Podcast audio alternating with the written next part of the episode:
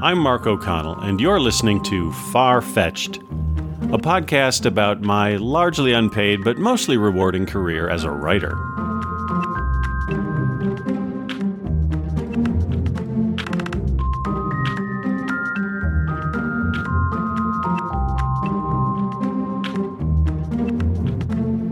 Let me tell you something about my childhood. When I was a kid, I was pretty sure that I was the most deprived child in the world because my parents never let me watch enough TV. Now, what's funny about this is when I started putting together a list for today's episode of all the t- science fiction TV shows and movies I watched growing up, I realized I watched a hell of a lot of TV. I don't know why I felt so deprived, but apparently my childhood perception was a bit off because I watched a lot of stuff.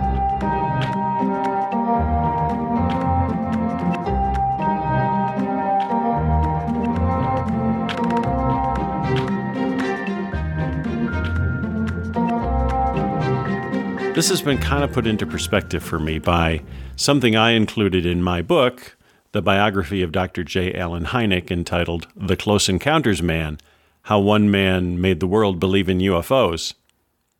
In my book, I quoted a film historian named Patrick Lucanio, who wrote a book called Them or Us, in which he described the amazing growth of the science fiction genre in film during the 1950s and 1960s.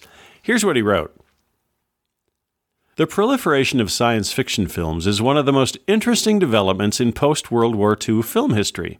An estimated 500 film features and shorts made between 1948 and 1962 can be indexed under the broad heading of science fiction. One might argue convincingly that never in the history of motion pictures has any other genre developed and multiplied so rapidly in so brief a period. Well, I think Mr. Lucanio was correct, and I think that I have watched almost all of those films he's talking about. So let's go to my list of things that I used to watch constantly as a child. This will give you some idea where I'm coming from and where I'm going. First, TV. Jonny Quest. Now, I was surprised when I did a little research to find that Jonny Quest was originally aired on prime time TV because it's an animated series. And not only is it an animated series, it's a dramatic animated series. It's a it's a science fiction thriller animated TV series. Jonny Quest lived the ideal boy's life. He was a kid of maybe 15 or so. He never went to school, never had to do chores, never had a bedtime, at least as far as I could tell. What he did was jet around the world with his dad, Dr. Benton Quest, who was a scientist, solving scientific mysteries. Along for the ride were Jonny's best friend Hadji, a young Indian boy who I guess was Jonny's adopted brother, and Race Bannon, who was Dr. Quest's kind of sidekick and bodyguard, I guess. Never really quite figured out how Race fit into things. But the show was super cool. It had all sorts of monsters and science fiction elements, ray guns like crazy. It was just a ridiculously fun show for me as a kid. Let me just read you some of the episode titles from Jonny Quest, and you'll get the idea. They had episodes called Monster in the Monastery, Terror Island, Attack of the Tree People, The Werewolf of the Timberland, and Temple of Gloom. I'm telling you, this is a great show. If you can find it, watch it. After Jonny Quest comes another animated TV show Space Ghost. You may only know him as a talk show host from his popular cartoon channel show Space Ghost Coast to Coast. But the ghost started out as a science fiction hero. He was uh, this guy who just flew around space, defeating bad guys and saving the universe. And he had two teenage kid sidekicks, Jan and Jace. And they all wore little masks that only covered just their eyes, not the rest of their face. So I never really understood what the point was after Space Ghost, we have The Outer Limits. I talked a little bit about The Outer Limits in the first episode of the show. Now I'm going to talk about it in a little more detail. Outer Limits was a phenomenal TV show. It was a groundbreaker. It was a black and white anthology show, so every episode, something different, new cast, new story, new universe, everything changed from week to week. The writers had one rule the bear, that's what they called the monster in the episode, the bear had to appear by the 30 minute mark. Sometimes they would actually show a sneak peek of the bear in the show's uh, uh, teaser before the opening credits. But for the most part, you never saw the monster until about halfway through the show. And the monsters were amazing. In the last episode, I talked about the galaxy being, which was a glowing white humanoid creature that had little black circles for eyes and no other facial features. But there were other monsters that were equally terrifying. There was the It Crawled Out of the Woodwork monster, which was this huge malevolent energy cloud. There was the episode Cry of Silence with the killer tumbleweeds. I know that sounds ridiculous, but it's a lot scarier than it sounds, believe me. There's the brilliant show about a surveillance state called Obit, in which these super surveillance machines are appearing in military bases around the country and sapping everyone of their morale because nobody has any secrets anymore. And it turns out the Obit machines came from these evil aliens who want to destroy our morale before they attack.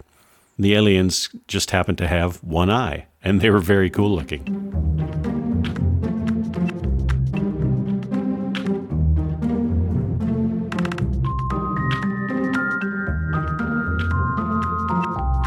Best of all were the Xanti Misfits. Now, the Xanti were an alien race that contacted the Earth and basically made us an offer we can't refuse. They basically said, We're running out of room for all our prisoners, so we want to send them to a prison camp on Earth and make them your problem. And if you do that for us, we won't attack you, maybe.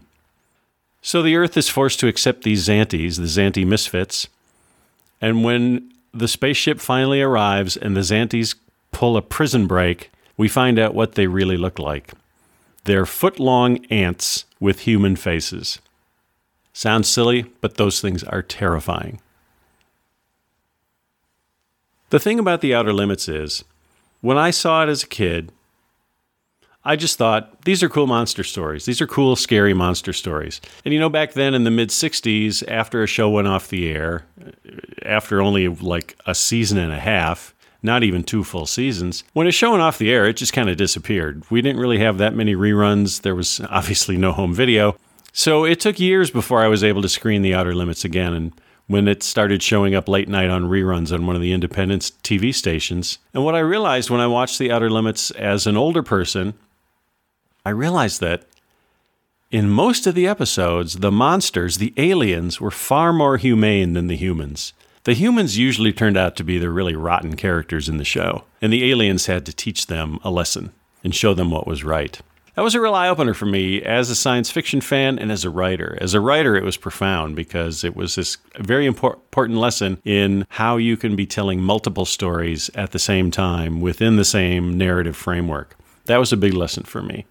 So, Outer Limits was pretty huge. Now, it seems like there was kind of a drought of science fiction after Outer Limits, but actually, there were a few uh, choice shows. There was Lost in Space, which is familiar to a lot of people. Lost in Space started out fairly strong. It was a play on the Swiss Family Robinson, except it was about the Space Family Robinson, who got shipwrecked on an alien planet after they lost track of where they were going and they encountered all sorts of weird space creatures and monsters. They were never anywhere near as scary as the Outer Limits monsters. The Lost in Space monsters were more or less, they were pretty campy, actually, when you get right down to it.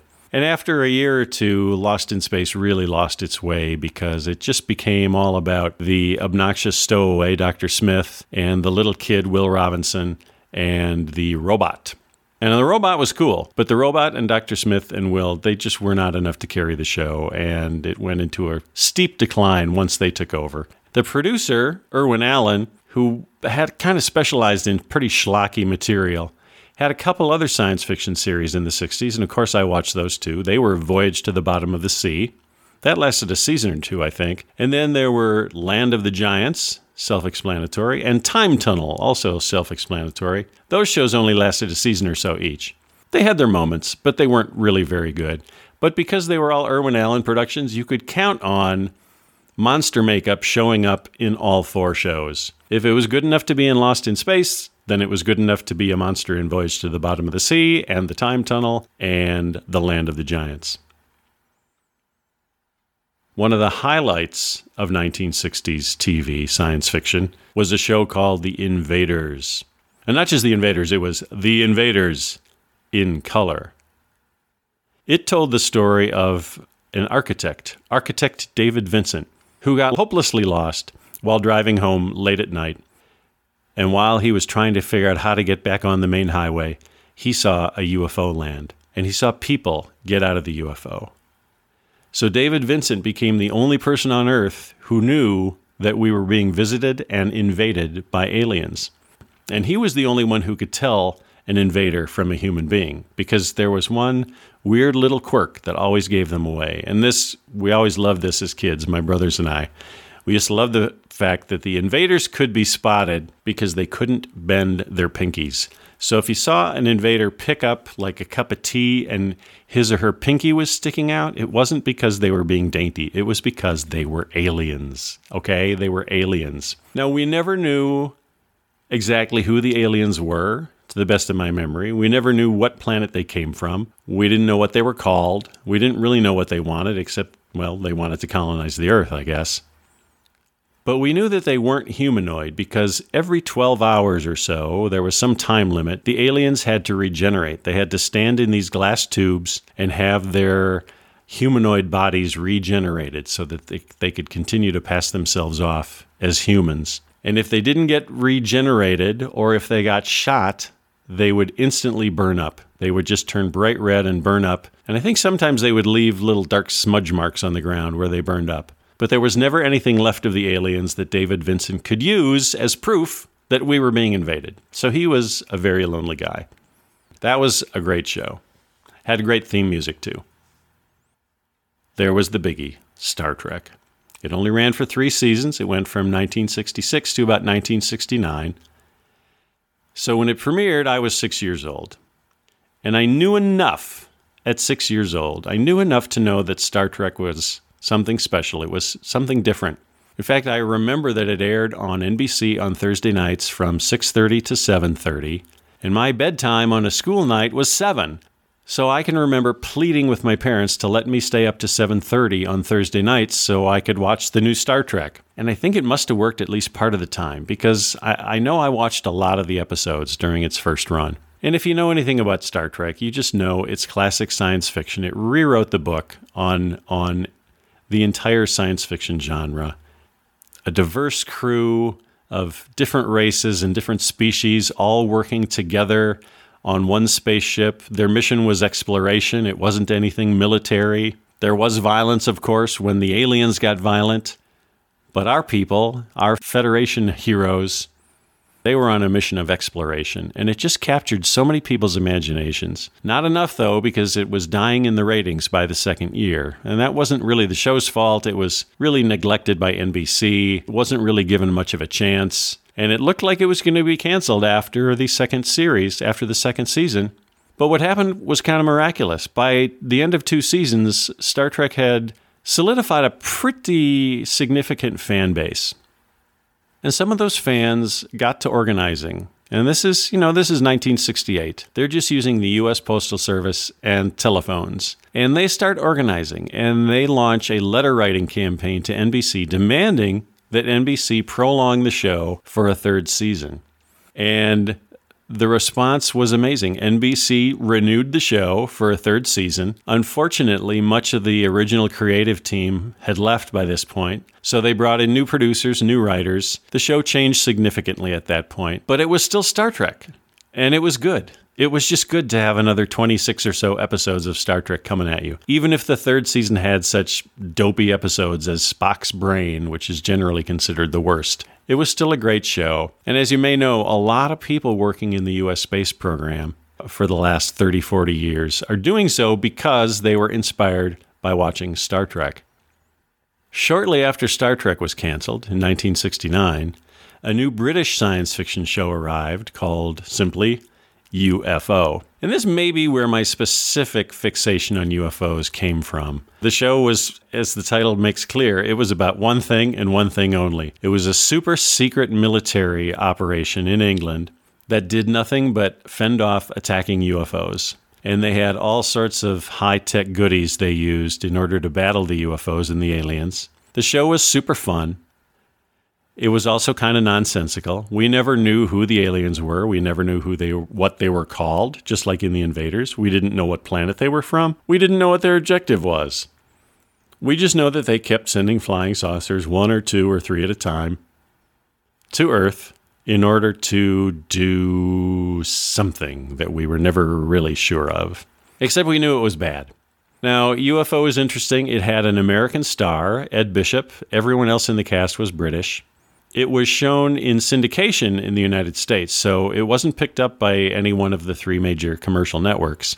So it was sold market to market. And in Milwaukee, where I grew up, it was shown on Channel 18 on Saturday evenings from 6 to 7. And just like the problem I had with trying to stay up to watch Star Trek past my bedtime on Thursday nights, I had a very similar problem with UFO. It aired at 6 to 7, and we ate dinner on Saturday nights at 6 sharp. No ifs, ands, or buts. So for me to just skip dinner and stay downstairs watching UFO I mean, it was it was it was desperation. It was desperation tactics. But what could I do? It was the only way I could see this show was to just postpone dinner and eat it later and risk being, you know, yelled at or disciplined or whatever by my parents. I'm not even sure how they would have disciplined me for that. But I had to do it. I had to stay up. I had to skip dinner. I had to do whatever I had to do to, watch science fiction on TV. And then there were the movies. The movies would show up on Saturday afternoons. They'd show up on Saturday nights. That was basically science fiction and monster movie day, Saturdays, all day Saturday. Number one on my list is The Day the Earth Stood Still with the evil, well, he wasn't really evil. He seemed evil, the evil robot Gort. I guess he was evil depending on your point of view. If he was about to incinerate your planet, then he was evil. Otherwise, he was actually part of a cosmic police force. The Creature from the Black Lagoon was another good one. Not really science fiction, I guess. The creature was just an evolutionary dead end, a underwater humanoid creature, a gill man that was all but extinct, but there was st- still one living in the Black Lagoon. And the movie was all about these American scientists trying to recover the creature and bring it back to the United States to study it. And there's a very memorable scene where the actress, the star Julie, uh, Julia Adams, is swimming in the Black Lagoon in a white one piece swimming suit. And the creature is swimming along behind her, upside down, mimicking her swim strokes, looking up at her. And of course, she's looking down but doesn't see him. The War of the Worlds, H.G. Wells' War of the Worlds, that was also a childhood favorite. This one was in living color. It was a beautiful movie. The Martian spaceships were so weird because they weren't flying saucers, they weren't orbs. They came to Earth in metal containers, and when they came out of the metal c- containers, they looked like giant bronze bats and they shot death rays and they were just invincible. And the Martians themselves were so creepy because they weren't humanoid at all. They were like little mushrooms. They were like weird little mushrooms with really long arms with suction cups at the ends of their fingertips. And instead of two eyes like we have, they had one big eye in the middle of their I guess it was their face. One big eye that was split up into red, green, and blue lenses. Earth versus the flying saucers. Pretty self explanatory. Not much to say there, except that, of course, the Earth wins. But there is one funny scene that I still marvel at. The aliens in Earth versus the Flying Saucers, of course, like any self respecting alien species, has death rays and laser beams, which they use to, you know, just wreak havoc all over the earth, especially in Washington, D.C., where this takes place. But there's one scene in particular where the aliens have kidnapped a U.S. Army general. They have completely sucked his brain dry of all his knowledge. And when he's done, and basically he's been, the general has been lobotomized, the aliens don't zap him with a ray gun. They dump him out of an open door of their flying saucer from a great height down into a raging forest fire. I always thought that was a particularly cruel way of killing an army general. Invasion of the Body Snatchers was also a good one. There are no monsters in Invasion of the Body Snatchers. There are just seed pods that slowly turn into human duplicates as we sleep. Doesn't seem like there'd be anything scary about that, but believe me, it's a very, very chilling movie. It's so chilling, It's been remade at least three times that I know of. This Island Earth was another beaut. This was another big studio production. It was full color, huge production values about aliens that are involved in an interstellar war and they need new brain power to help save their race. So they come to Earth because apparently they think our scientists are smarter than their scientists. So they kidnap scientists and take them back to their world to try to f- win the war. And unfortunately, it's too little too late. I just have a funny, weird memory of this movie the first time I saw it on TV as a kid. And the title came up, This Island Earth. And I don't know how old I would have been, but I was so young that I had never seen the word island before. So I went around calling it This Is Land Earth until somebody corrected me, probably one of my brothers or sisters. I Married a Monster from Outer Space. If you've never seen it, you've got to see it. The aliens are great. The story is great. The heroine, the one woman who finds out that her husband is actually an alien, she's great. Everything about that movie is top notch. I mentioned in the last episode that I've always loved Godzilla movies. Again, don't know why. I think it's just the Japanese science fiction mo- movies all follow this sort of dream logic that I find very appealing and, and effective in some way that I can't really describe. And as you may know, there have been, at this point, dozens and dozens of Godzilla movies made. Of course, my favorites are the early ones when Godzilla's still a bad guy. The later movies when Godzilla becomes a good guy and has to defend Earth from invading aliens and invading monsters. They're never quite, quite as good. Still fun in their own way, but never quite as good. And this leads me to the top of my list. My favorite science fiction movie of all time, one of my favorite movies of any genre of all time, Forbidden Planet made by MGM Studios with a huge budget. All of their best talent went into making this movie. And it's Shakespeare in outer space. It's a retelling of Shakespeare's The Tempest. It involves a crew of Earth astronauts who venture to this distant planet, Altair 4, to rescue the members of an earlier party that had traveled to this planet and never responded back to Earth. Well, when these when this American space crew arrives on the planet, they find a very strange setup. There's only one survivor of the original mission, this elderly scientist, and his beautiful daughter. It has a very straight-laced young Leslie Nielsen playing the commander of the American astronauts. And if you've only seen Leslie Nielsen in the Naked Gun movies, or Police Squad, or Airplane, you might really get a kick out of seeing Leslie Nielsen playing a stone cold sober spaceship pilot. So, those are the movies and the TV shows that stand out in my memory. Those are the ones that I used to watch every chance I got.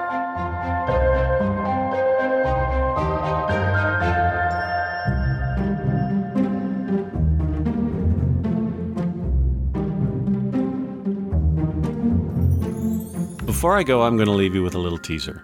People will often ask me for the names of my Star Trek episodes, so I figure why not just get the names out there right now at the beginning of the podcast? If you want to watch them before you listen to any more installments, feel free. Here they are in order of appearance. My first writing job for Star Trek was the one in which I did not get a screen title, and there's a reason for that that I'll get into in a future episode. But the episode is called Timescape, it premiered on June 12th, 1993. It was season six of Star Trek's The Next Generation, episode 25. My next episode was the first for Deep Space Nine. It was called Second Sight. It was season two, episode nine, first aired November 21st, 1993. Then came Meridian, season three, episode eight on Deep Space Nine aired November 14th, 1994. For the Cause was the next episode. Deep Space Nine, Season 4, Episode 22, first aired May 6, 1996. Finally, Who Mourns for Morn, Season 6, Episode 12, first aired February 2nd, 1998. So that's my list of Star Trek episodes. Go out and enjoy, and I'll talk to you next week.